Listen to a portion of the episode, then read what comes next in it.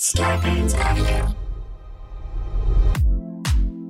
Thank you for listening to the Starburns Audio Podcast Network. We have so many great comedy shows to add to your playlist. Just last week on Starburns Audio, on New Player Has Joined, Keith and Jesse talked to Dr. Christopher Hale about getting involved with the Sister District Project. They also discuss fascism in gaming and Ecco the Dolphin. On The Boogie Monster, Dave Stone and Kyle Kinane talk about exploration and treasure hunting, the protests, and redefining policing. On Office Hours Live, Tim Heidecker, DJ Doug Pound, and Vic Berger are joined by Thundercat and Z from Black Socialists in America. Listen to this episode to find out how you can help Office Hours raise funds for the Black Lives Matter Global Fund. Search Starburns Audio on Apple Podcasts, Spotify, or any podcast platform for a full list of our shows, featuring hosts like Monét X Change, Bob the Drag Queen, and Amanda Seales. Don't forget to follow us on Instagram and Twitter at Starburns Audio. Enjoy the show, and remember, stay safe, stay healthy, and keep laughing.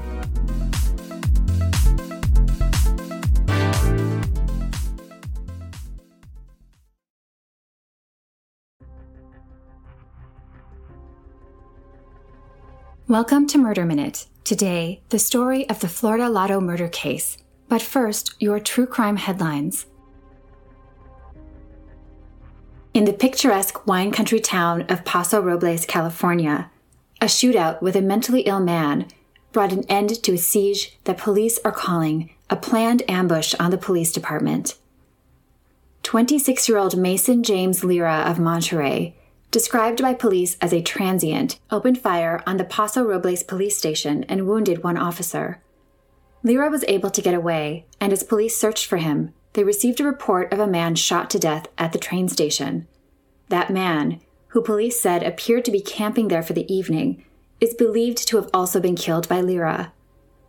36 hours after the ambush attack on the police station, Lira was killed when a standoff with police led to gunfire.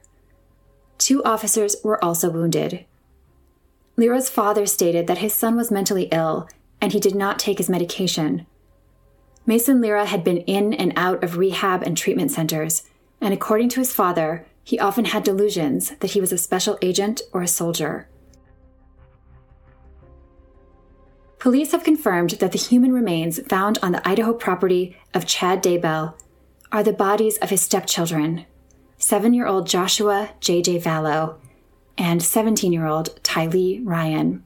The children had not been seen since last September and were reported missing by extended family members in November. Daybell and his wife, Lori Vallow Daybell, married in Hawaii last November, not long after the deaths of each of their former spouses, and despite the growing mystery surrounding Vallow's two missing children. Lori Vallow was arrested in February after ignoring repeated requests by authorities to produce her missing children. She has been in jail since February and is facing multiple charges, including two felony counts of desertion and non support of children. Now, Chad Daybell is also behind bars, charged with two felony counts of destruction and alteration or concealment of evidence. Both are being held on $1 million bail. Today, you'll hear a rags to riches story that ended in murder.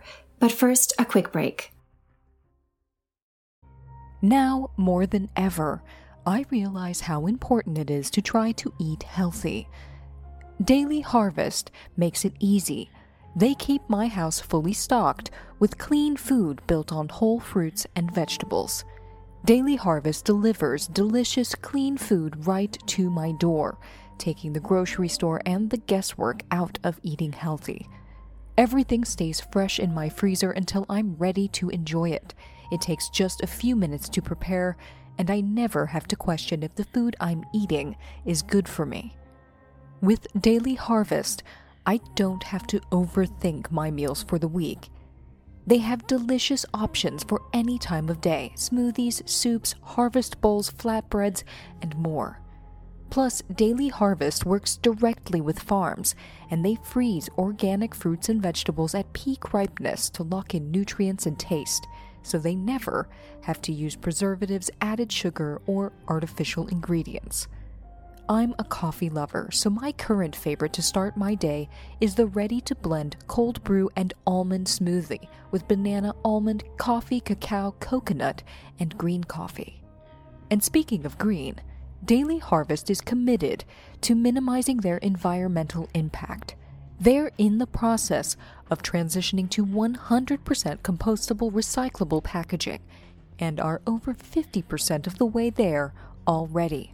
So, Daily Harvest isn't just good for your body, it's good for everybody.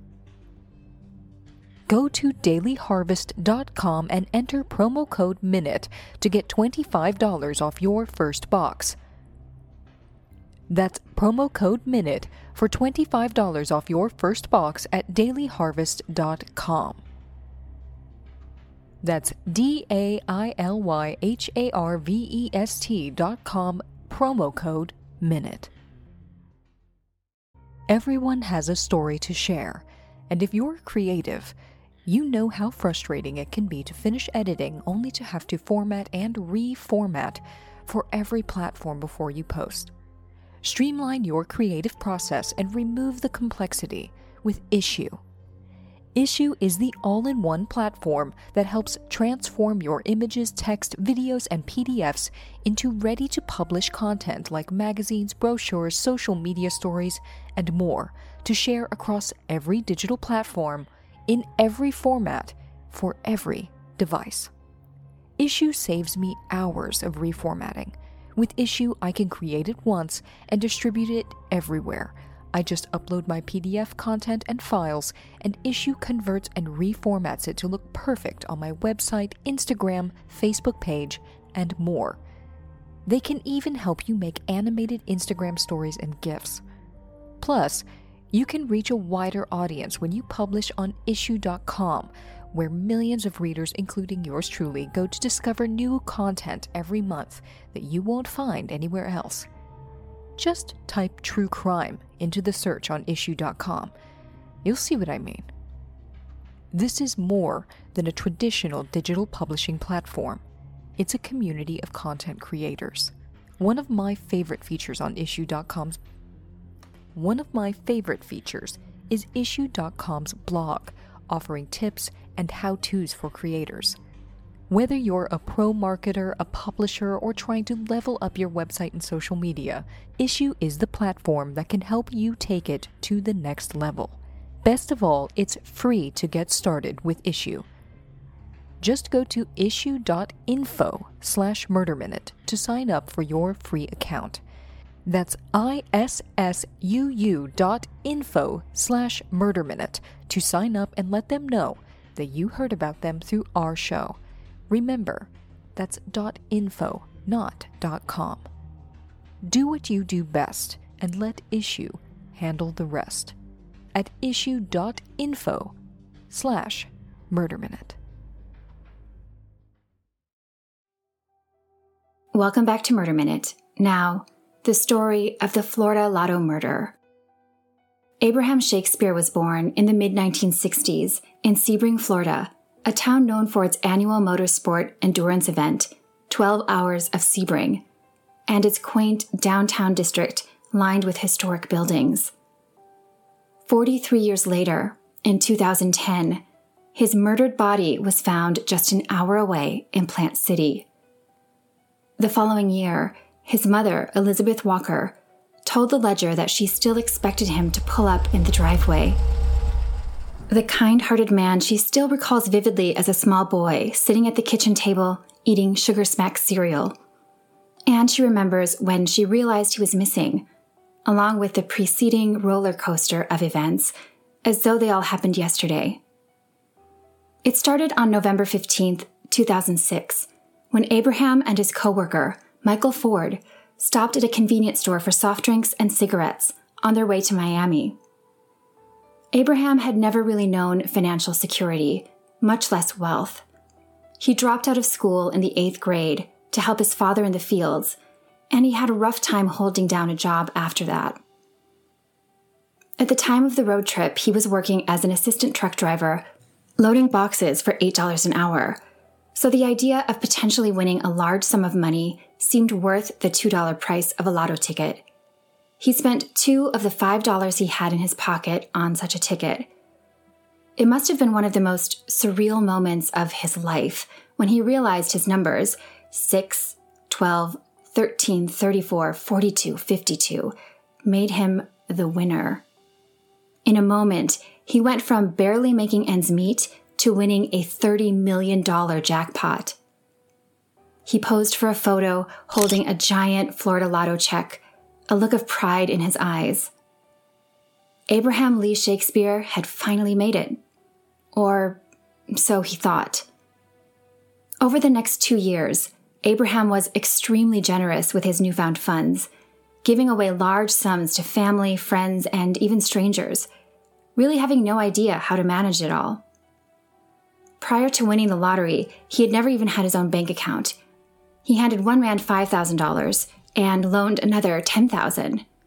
He gave a million to one relative and 250,000 to two others. He paid off two mortgages of friends who were nearing foreclosures and paid for the burials of five people, most of whom he didn't know personally. He wanted to buy his mom a new house, but she declined, not wanting to deal with the taxes and upkeep. He did buy himself a new home for $1.1 million and put another million in an account he set up for his son, for whom he owed child support. Meanwhile, the coworker who was with Abraham when he purchased the lotto ticket claimed it was his ticket and sued him. Abraham won the case, but still had to pay hefty legal fees. More people sued him, and many more took advantage as he struggled to adapt to his new life and identity and the vastly different ways people perceived and treated him.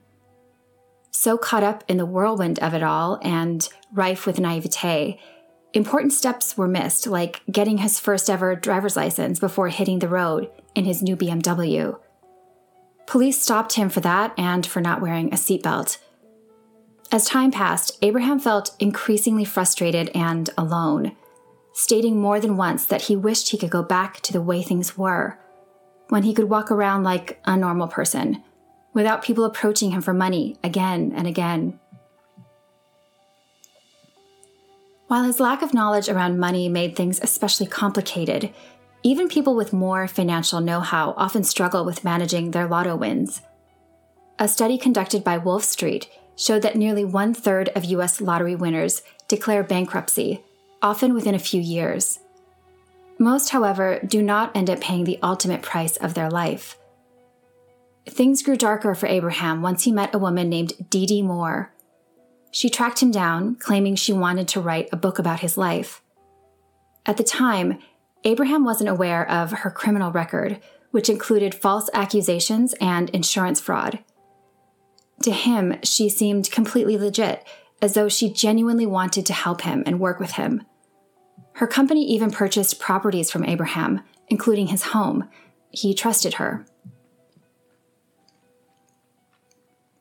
And soon, Abraham seemed to disappear, he had expressed so much angst over the way things had been going for him that his family wasn't surprised to see less of him, and then none of him.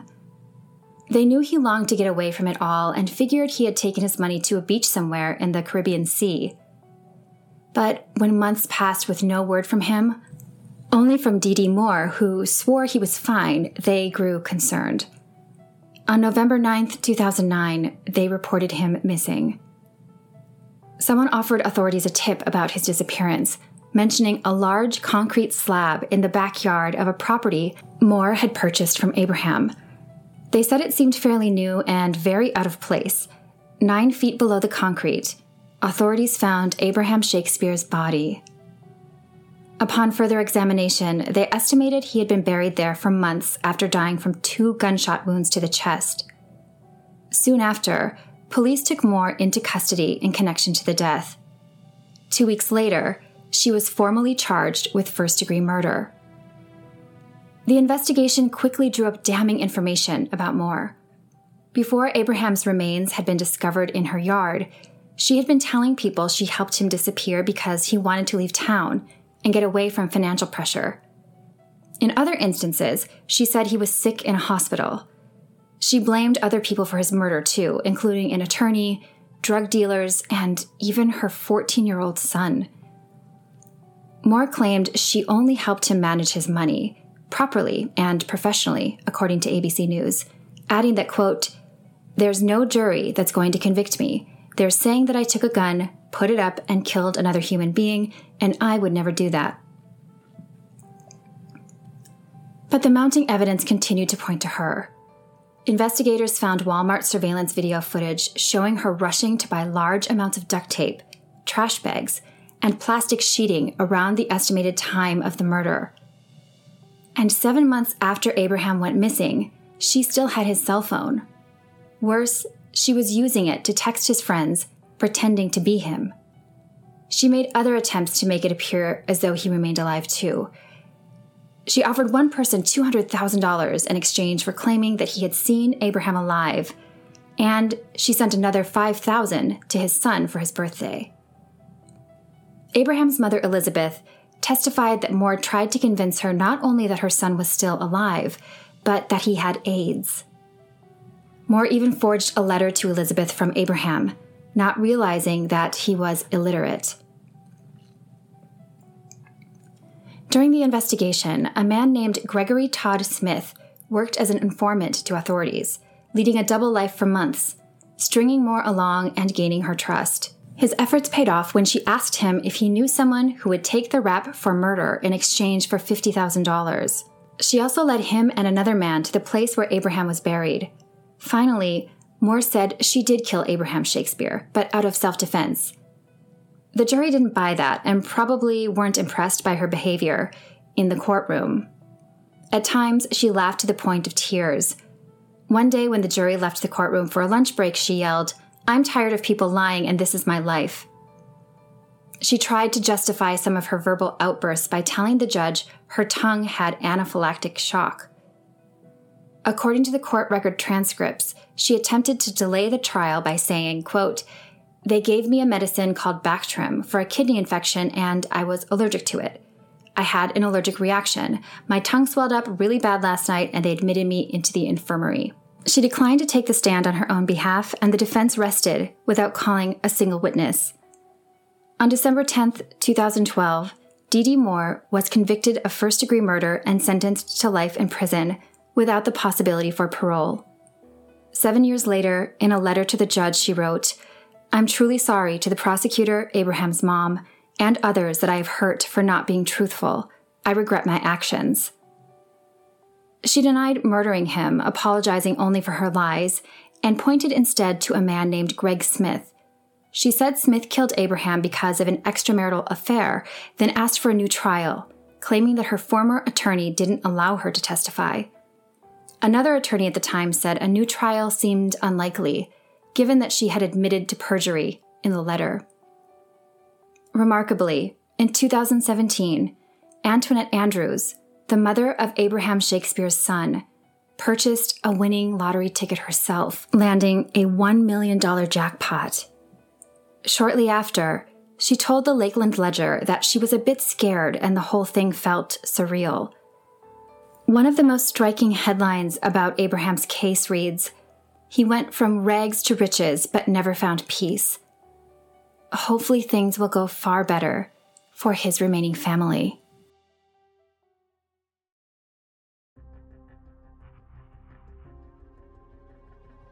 This has been Murder Minute.